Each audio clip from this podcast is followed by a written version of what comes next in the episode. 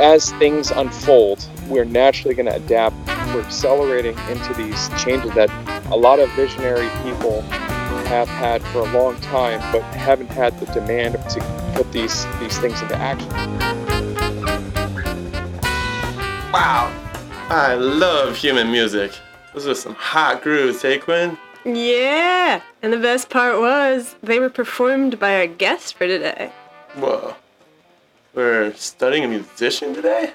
Partially. Turns out that he's also an engineer and an amateur astronomer. Ah. And best part, the entanglement crystal, it's up and running, so we'll be able to see video face to face with an earthling. First time. Yeah. So our Earthling's name is Douglas Lee. He's an engineer who builds all kinds of things, but specializes in transit systems. Not just any transit systems either. He's been the lead track designer for three of the biggest public transit systems in the Earthling state of California, and worked on expanding the only public rail system in all of Arizona. Yep, I read. In 12 years he's been working as a civil engineer, he's always pushed for using new technologies to get things done. And prides himself on being a dedicated mentor to the young ones, too. His great hope is that the next generation will be able to use cutting edge technology to fold art into the design of bridges, transit systems, buildings, so human structures harmonize with the earth to promote better, richer, fuller human living. That's because, although he designs systems by trade, he has the heart of an artist. He's toured the world alone as a bass player and with his band RDL Plus. They've produced original compositions for dozens of musicians as part of the Bay Area Bridges Artist Residency Program. It's this ability to bring people together in the name of a central vision that makes Douglas Lee so inspiring to talk to. Wow, Yup. I'm stoked. Let's give him a call. Yeah, let's do it. I saw he's spending his day with his lovely family. Hopefully, we can borrow him for a minute. Alright, call him up. I'll get the crystal. I'll be here.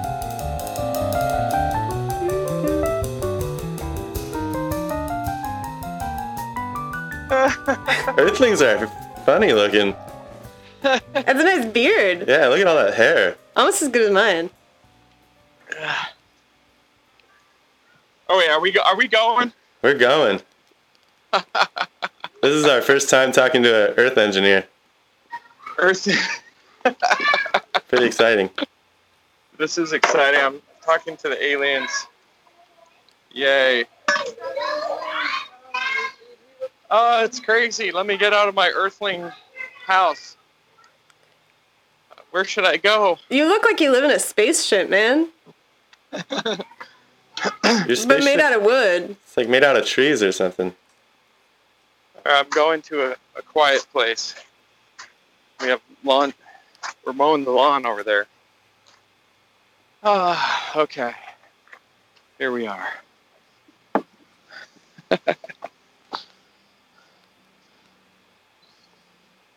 so how you guys doing?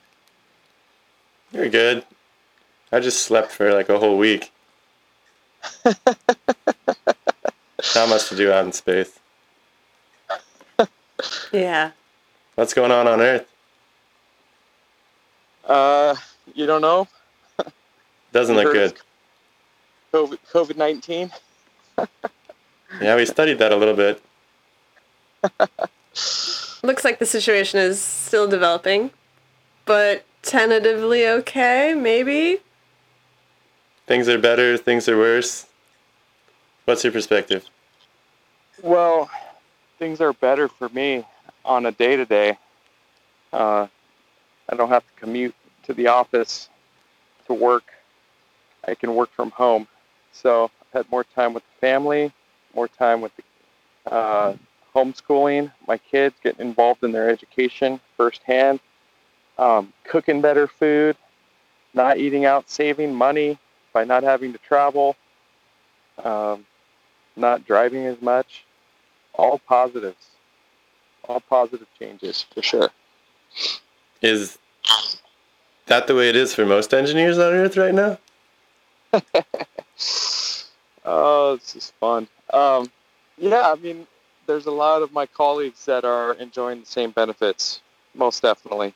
Um, nobody likes commuting, and it wastes a lot of time and energy. Um, unfortunately, a lot of jobs are connected to commuters. You know, uh, lunchtime cafes, parking attendants, cleaners, building security, bus drivers, train drivers, you name it. Um, a lot of folks are connected to commuting, but uh, who wants to commute when you don't have to? Just like us, we're video we're video conferencing, connecting uh, over the inter the internet, so we can do the same with our work. It's really good. That's true. So that sounds like it's going to change a lot of things, though. Yeah, um, my my company has um, announced uh, that we're going to be working from home um, from here on. You know, we're, we're, we're not turning back. We're going to have the freedom to work from home uh, for the foreseeable future of the company, and we're adjusting the way we operate to account for that. Um, obviously, there's some downsides not being able to create personal relationships. It's a little different when it's only over the internet. So uh, we're still going to find ways to meet up in person, probably more for recreational fun, fun stuff, and make the relationships that way. Um, and then uh, work work from home, and good stuff. Do you think that you're still gonna build things? You know, this is a fun one because uh, I work in transit engineering and uh, designing light rail systems to uh, bring people to work. So, uh, if more companies adopt the work from home option, there's going to be less demand for transit uh, long long term. Um, so, uh, surprisingly, with transit engineering, it's we're kind of looking at a low a low point, especially uh, because of the COVID. Um, there's less fare box revenue, um, and some of their projects are being deferred because of their budget shortfalls from the reduced commuters. Um, however, you know, there's still strong support for for transit, and and it seems to be something that gets subsidized during downtimes by the government. So um, while the econ- the rest of the economy might go down, you know, the, the federal government can put funding to build more infrastructure for transit. Um, however, long term, I think that's going to change. So uh, we'll see. We'll see what see what happens. I have some ideas about that. So there's still going to be all of these railroads just sitting around, right? yeah, and you know, with COVID, I mean, right now, uh, basically, the um, the social distancing rules have required that trains run at 50% capacity. Um, Less so people. Less people riding the train, so they're still going to be running trains, but they're not going to be able to fill them up at least for until this COVID situation gets resolved. Um, but even then, will it rebound back to uh, its previous uh, ridership levels? They're not thinking that's going to happen until 2022 to 2023 uh, before we see a full rebound of the transit system. So we're going to have a couple of years with uh, a much lower ridership. Um, so you know. So what are you going to do with all that extra space? Uh, That's a good question. that's where it gets fun. So one of the things that we do in um, with my colleagues is every Friday we do innovation, uh, an innovation meeting, just one hour, and we talk about innovation. We do a reflection and a projection. So we reflect on our week, and then we project um, what what the possible solutions might be for that. Um, and you know, one of the the issues we've been looking at is reduced fare box. How do these transit agencies subsidize um, their revenue? Um, they can have as many people. And so uh, one of the ideas that I came up with was to to use these autonomous uh, robots that are are doing delivery, you know, and get those robots to board the train. And uh, so it'd be like using the transit system as part of the delivery backbone. So would people Yeah. pick up their deliveries from the train station? Well, so the idea is a little something like this, right? Uh, well, first of all, there's already a company out there. It's called KiwiBot that's been doing uh, food deliveries. Kiwi Bob? On Kiwi Bob? KiwiBot. Kiwi Bob. Are they Kiwi from Kiwi? Are they from New Zealand? no, they're they're in Berkeley, and uh, they they it's basically like a it's like a, a robot that's about the size of an ice chest, and it's autonomous. It drives around. So someone wants to order a cheeseburger, right? The robot drives to the cheeseburger place, and the restaurant loads the food into the into the bot, and the bot um, drives itself to the uh, the customer, and the customer can retrieve the food. So the problem with that is it, it, it can only go you know so many miles and it, it's kind of limited in its range right so if you could get that robot to board a train you can increase the range of these of these delivery systems so um, You know, I've just- looked at some of these Yeah. train stations that you humans have on Earth, and there's a lot of staircases in there. Can the robots go up and down stairs? Can they fly? okay well you know the, all platforms are ADA accessible so that means um, you know people with disabilities are able to board the, the trains through elevators um, and ramps so you know an at grade station so a station that's just right there on the street level there's ramps to easily accommodate a rolling robot right So Uh, robots are disabled too? no. well, they they're not as uh, com- competent as a as a human, uh, but uh, anyhow, um, you would be able to like get on the train through the elevators, but definitely underground and above ground stations, you would need to have some special accommodations to to get robots on and off, you know, efficiently. Um, but yeah, just a tonight, just uh, you know, you could start off and do a, a small pilot program and, and pick some easier locations to try it. Um, but, um, you know, technology could be extended to so many other industries. And, um, you know, one of the thoughts I had was for also for pharmaceuticals, you know, a pharmacy could, could deliver medicine from um, anywhere near a transit system to anyone else near a transit system. Um, and, and so it would be an, a, you know, uh, an alternative to these, you know, UPS, FedEx, DHL, Amazon's got their own delivery. You know, those the delivery is uh, it's you know those trucks are loud, they take up a lot of space. Um, you could downsize this and have something a little more um, compact and efficient. So, okay, let's say that there are companies that start to deliver things using robots. What are the immediate benefits that we would see? Well, again, you know, I, I'm not. I, it's hard to say if this would even work, right? Sure. Um, at this point. well, maybe you con- can maybe maybe start with why it wouldn't work, and then we can talk about what would happen if it did work.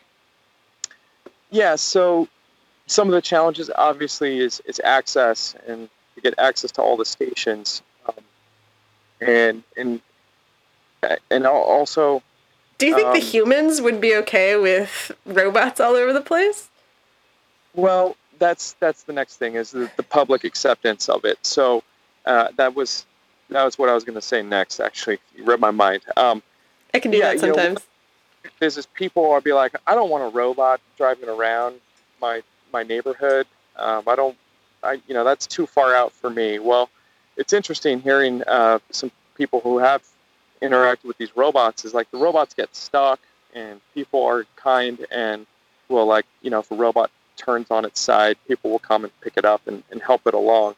Um, Oh, in in any case, uh, you know, uh, also an issue is security. You know, people might try to steal, you know, what's in the robots. So how do you secure them? Um, uh, there's safety on the trains. How do you keep the train safe? What if someone puts something bad in the robot that you don't want to have on the train? So there's there's threats um, on the, on that front. Um, but uh, on a long-term scale, with more acceptance of, of these bots, um, you know, it, it might become something that's uh, more, you know, more accessible, and and and people prefer that over a big diesel FedEx truck driving up down your street three or four times a day. So. What do you figure would happen to all of the people who drive the trucks, though? You have a lot of those people on Earth, right? you know, when when I was in elementary school, uh, my mom is a is a teacher, and uh, she told me some statistic. I don't remember the exact number, but let's just throw it out there. Like 20% of the jobs that the future children are going to have don't even exist yet. Um, so sounds like a good teacher, your mom. Wow.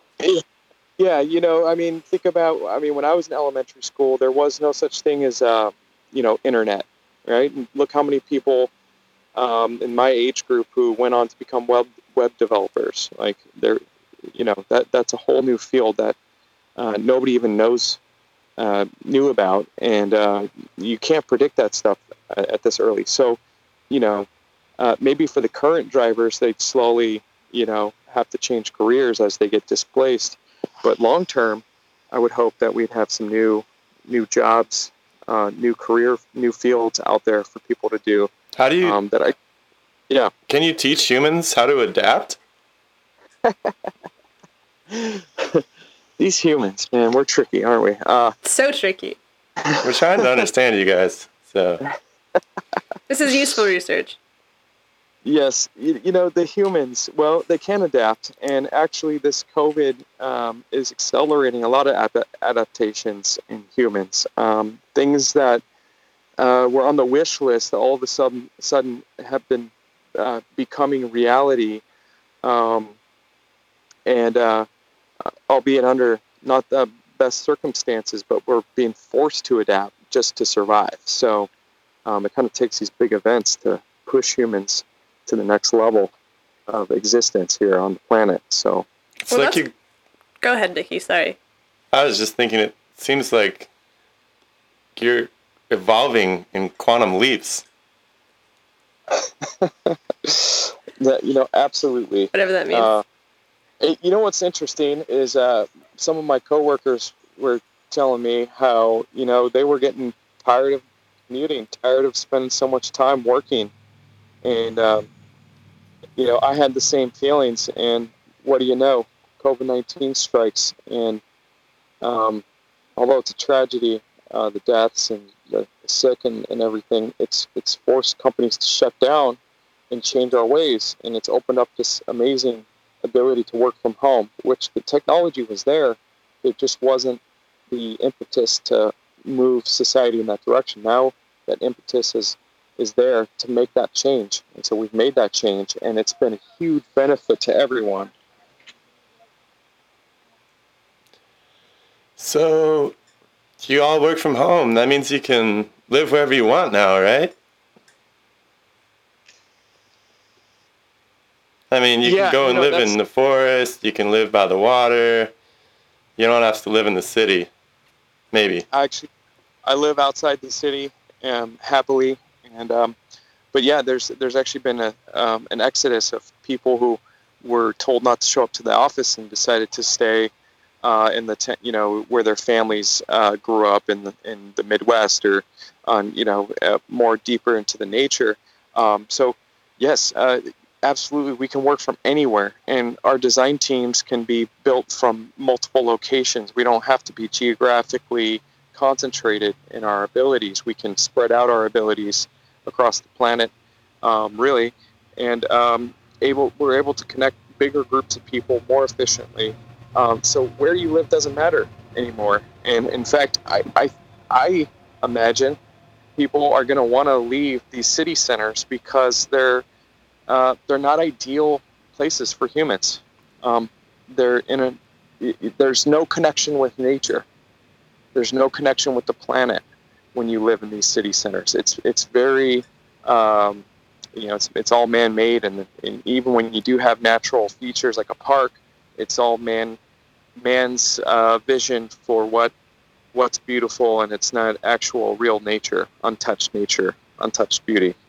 So So if people leave the cities because all of a sudden they can live somewhere beautiful, it's far away, or because the offices close and they stay at their houses to work or they go to a different space to work, what's going to happen to those city centers? Because those buildings are going to take a long time to get reclaimed by nature, you know? Those temples built in Latin America are still around thousands of years later. They're not going anywhere. they, they, they say the cats will dominate, right? Um, uh, but yeah, absolutely correct. Um, the the downtown centers right now. I mean, we're we unfortunately signed like a five year lease or something like that, and uh, you know we're going to hold on to our office space um, for the coming years. But Your engineering Um, place? yeah, my engineering firm would, we're locked into a lease, so we're- we're going to have a presence, an office presence, um, even though no one's showing up right now. We'll hold on to that um, until the duration of the lease. Uh, but once that's done, I imagine a lot of these other companies are going to be working from home just like we are, and they're going to feel the need to either reduce or eliminate their office space altogether. Um, y- you know, I think Twitter announced uh, they're they're never going to require someone to work in an office. And uh, uh, what's interesting is in San Francisco, there's been a huge boom in in in development in the downtown, and you know this is where the tech tech companies are headquartered. This is where this is where the people have been flocking. You know, in this in this tech boom, um, and they have all these fancy brand new office buildings. Um, but at the same time, they're telling them their employees you can work from anywhere now.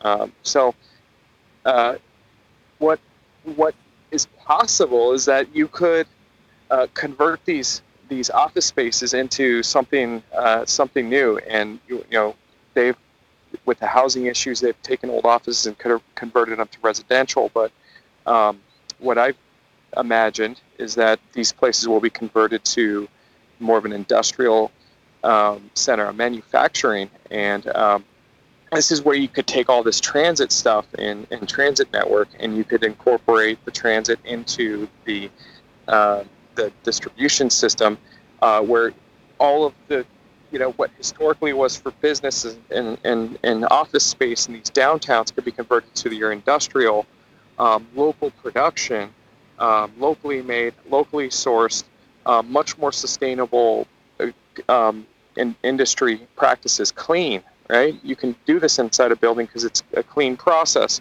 um, and and go from there and use your transit system that's already in place. Um, great, efficient infrastructure to do distribution of goods. Um, so So the cities become sort of shipping centers or production centers? Shipping Yeah, and and- production centers? you know this is the exciting thing is is a lot of the new technology for um, you know 3D printing and um, CNC machines, um, laser cutting. Um, you know, I have a friend who developed a, a coffee roaster where you just dump uh, raw coffee beans in and it spits out roasted beans.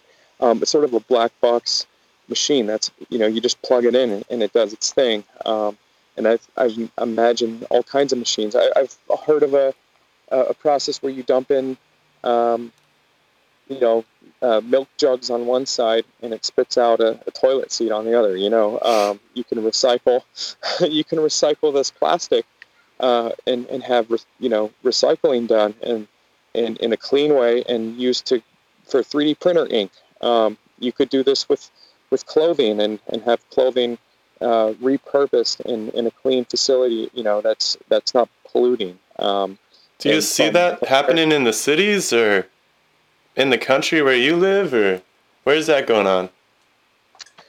Yeah, what's the this is- pressure that makes it happen in the cities versus the country? Well, I guess. The city would be a good place to create new uh, new goods uh, because because of the concentration of, of transportation in these city centers, and you know you have nearby ports.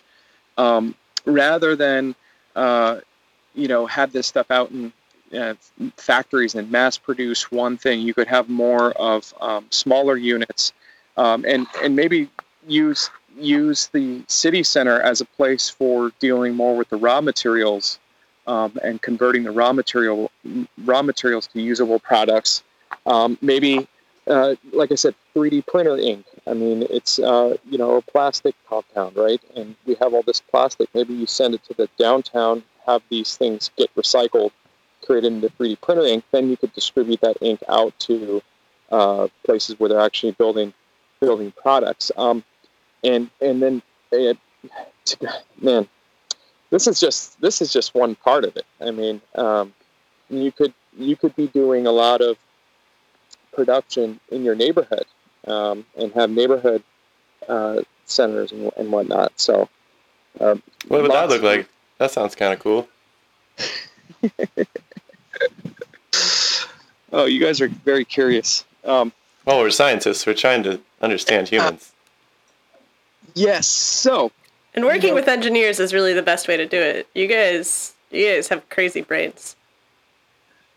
You know, engineering is applied science. So, um, we take the scientific knowledge and we use it to do things, make things. Um, and, and part of the reason why I wanted to be an engineer is I wanted to use my mind to help help others by making their improving their lives, right? And that's ultimately why I got into transit. But um, wow, the things that's so frustrating is is nowadays is that there's no ability to fix anything. Things get broken, and it's it's you know called planned um, uh, abs- uh, obsolescence. Hmm. The word. That's what's going to happen what? to Mickey in another couple hundred years. He doesn't know yet, though. I'm staying up on things. Give me a break.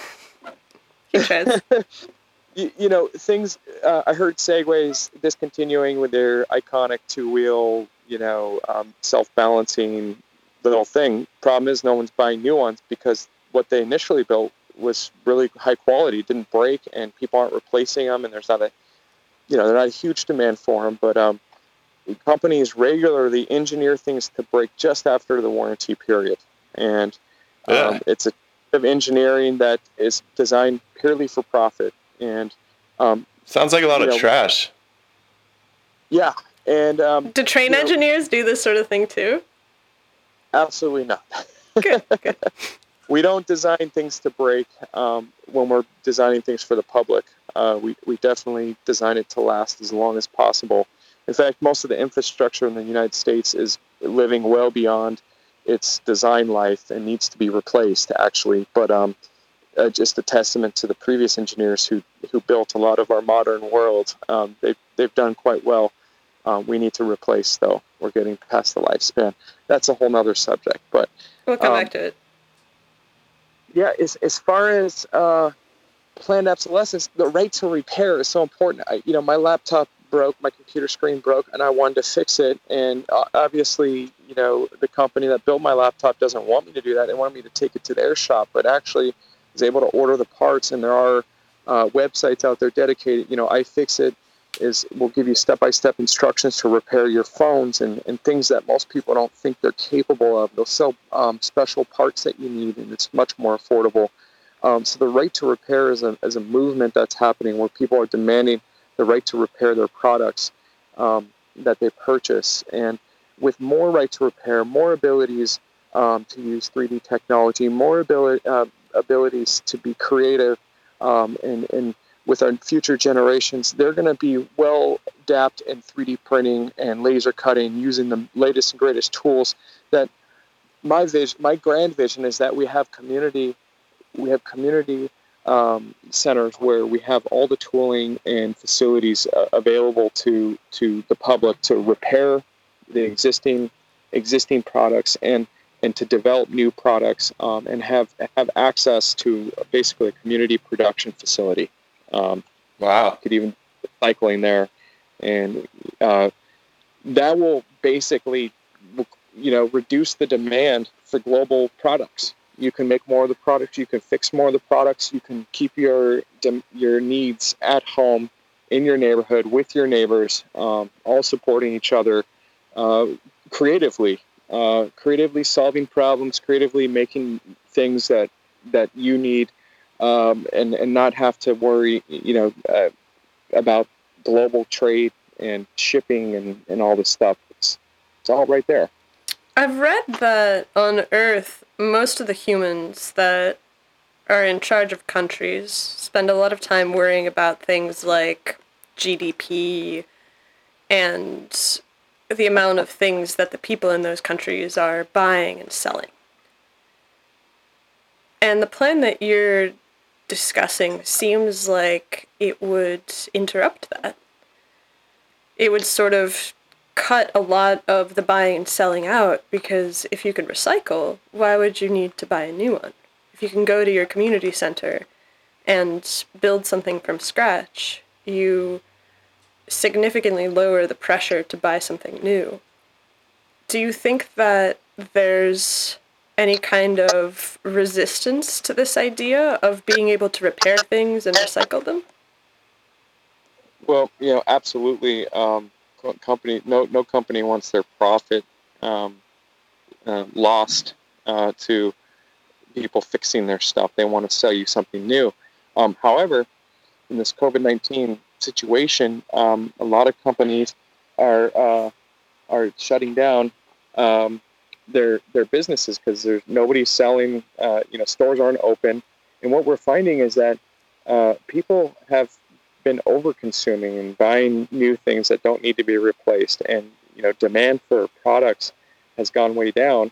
Um, people are waking up to the fact that we're we've been working, working, working um, just to buy more stuff, and it's an endless cycle that is not rewarding. And uh, so, a lot of these companies might, you know, might just go out of business, um, you know, just as a result of of this change caused by this virus.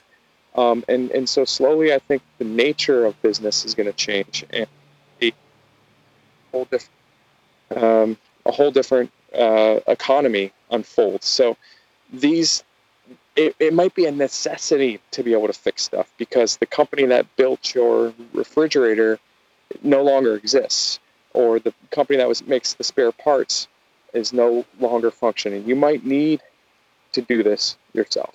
You might need to 3d print a special part to keep things running.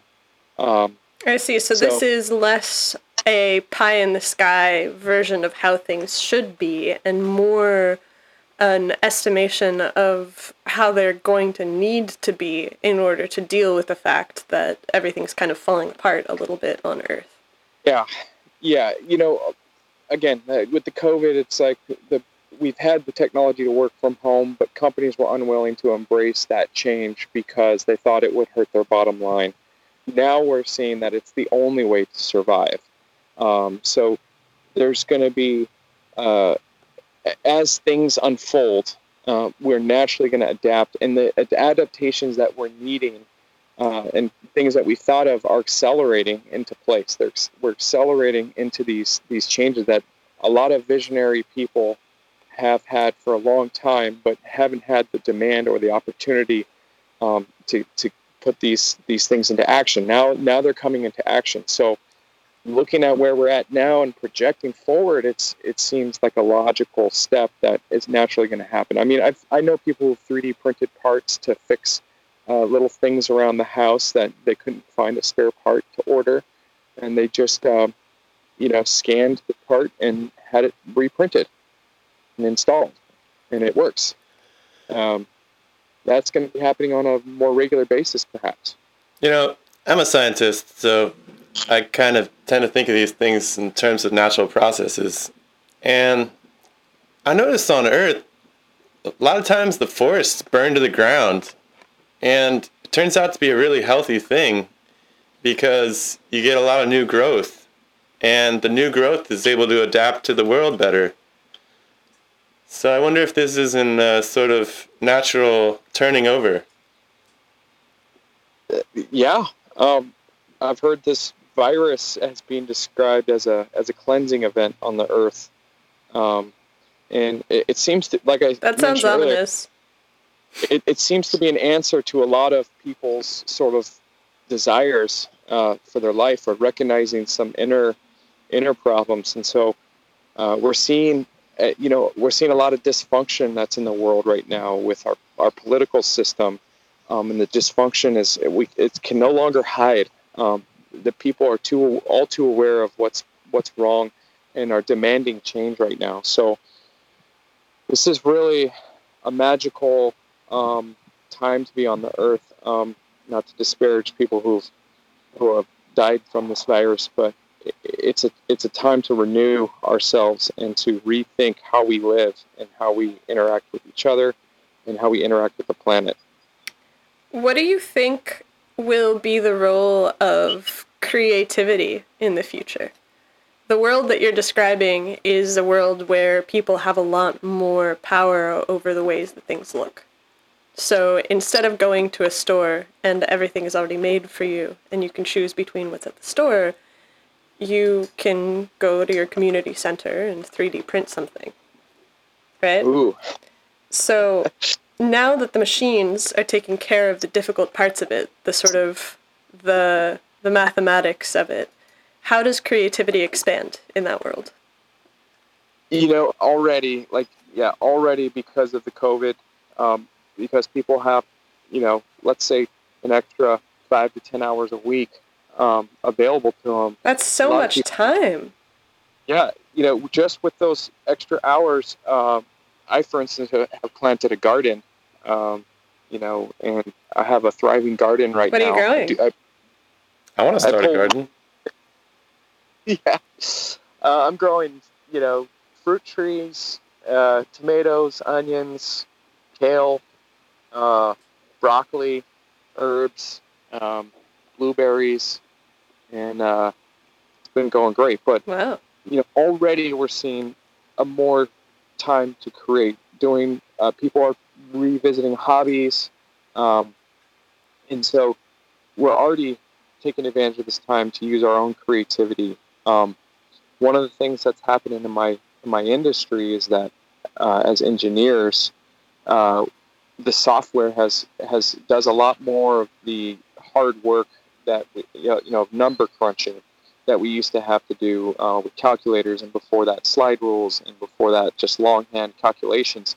Now that's all done by the, by software that that automatically does the work, and so uh, we're spending more time in the conceptual phase of projects, doing conceptual design and and than, than we are focused on just finding something that functions, right? We want to find something that's conceptually more elegant, more beautiful. Um, whether anyone recognizes uh, uh, a rail maintenance facility is beautiful, but there is an elegance to to this stuff, or a, a station layout, and uh, so we get to spend more time doing conceptual work. And as as more of the the technical, challenging parts of engineering goes towards uh, into the software, into AI systems, um, that's going to open up more room for creativity. So, in addition to the more free time we have, we're going to be more efficient in how we live and, and how we use our time. We're going to have more time for creativity, and we're going to have a much more creative society. Absolutely. How will people make money? Do you have any sort of thoughts about that? Because this all seems like a wonderful idea. It's beautiful. I love this vision. It's the most beautiful vision of the human future that I think anybody has presented. yeah, you know, making money, right? Uh, well, it turns out you don't need as much money when you stop buying stuff That's and um, when you don't have to commute and uh, if you're not eating out dinners and you're cooking more, um, you know, you don't need as much money when you have your own garden, and every meal you're able to pick an item from your garden. We don't uh, have any money on our spaceship. Yeah. Uh, that's because we're broke, Mickey. Well, I grow my own that's, worms. That's true. I I uh, I'm not an economist. I don't have the answers uh, about economy, but what I do know is that we think we need more than what we need, and uh, we can get most of what we need uh, well, first of all, we already have what we need. Um, the only things we really need is, is to is to maintain our shelter, and and and to have food. I mean, beyond that, I mean, we got a lot of stuff already.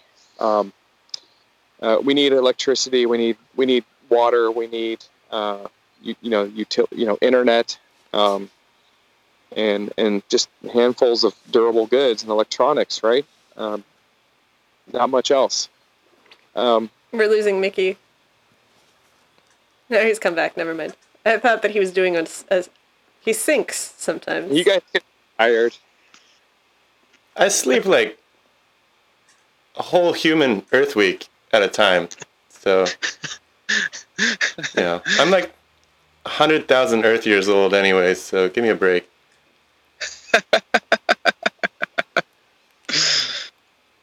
Good stuff. All right, engineer. you got a lot of good ideas. yeah, we're gonna I think the humans are gonna be all right. Yeah with more ideas like this, it's it's looking pretty good. Yeah, would be would be great. Um, when are you- are you guys going to start your garden on your spaceship? Well, I've been messing with the oxygen production module, so while that's down, it might make sense to grow some plants, Mickey. I'm up for it. All right. You got any advice? Oh man, uh, you know I was I've been watching this uh, on, on since I've started a garden. I I've been watching this guy named Mi Gardener. Uh, I think Mi is Michigan, uh, Mission Michigan gardener, but uh, he's got a lot of really great ideas about how to maximize your space in your garden and what plants to plant with other plants. Right? Um, you know, like tomatoes require a lot of nitrogen in the soil. Um, and if you plant beans right next to your tomatoes, the beans actually add nitrogen to the soil. So you can have a symbiotic uh, planter boxes. And this is something that industrial farming has ne- has never been able to accomplish. Right? They use chemical fertilizers, um, but on a home gardening level, you can you can create these synergistic uh, garden beds that feed uh, and they feed each the, the plants will feed themselves um, feed each other Wow. um, and it's a very productive space uh, you know more, much more efficient use of the space than like an industrial system that requires chemical and big tractors and all this stuff And the Well, food's more time to plant a garden then. I saw it. Seems like a natural evolution. I read that the human chemicals for fertilizers came from bomb factories when they were busy killing each other during the world wars. The the people who invented the nitrogen fertilizer on Earth actually had a chemical factory at Auschwitz. There you go. ouch Yeah. yeah So this seems like a natural step in the right direction. yeah you know that what what's happening in the industrial farming right is is as they just use fertilizer um, to keep their crops moving they're depleting the nutrients in the soil and they're not they're not replacing the nutrients that they take out of the soil. Um, so having a home garden and, and and doing doing your research on soils and and understanding how to support each different plant you can have a much more um, sympathetic and sustainable sustainable system, unlike our industrial farming. And the food is just it tastes so good. I don't know if you've ever grown your own herbs. There's when they're fresh, they taste so much better than anything you can buy in the store. Uh, It's so much much more fulfilling to eat. Well, I eat fresh worms mostly, but And I Hey, eat I radioactive rocks. But I like the idea of we're- vegetables just as a theory, you know? they'd be fun to have around even if we don't eat them. We could study how they communicate. I like this idea. scientists. You guys are funny. Well, that's a beautiful world, Mr. Engineer. Tell us your name. Yeah, who are you, by the way? My name's Doug Lee, Doug Lee. and I All right, Doug Lee.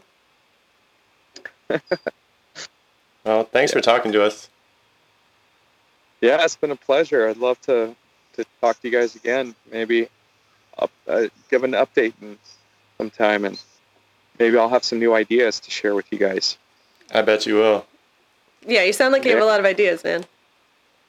Oh yeah, far out ideas, but um, maybe not so far as we thought, huh? Yeah. Things really fast. So Beautiful, man. Well, thanks for joining us. yeah, guys, thanks so much. Um, We'll talk to you have a again. great, have a great sleep for a week there. I always do. bye. Bye.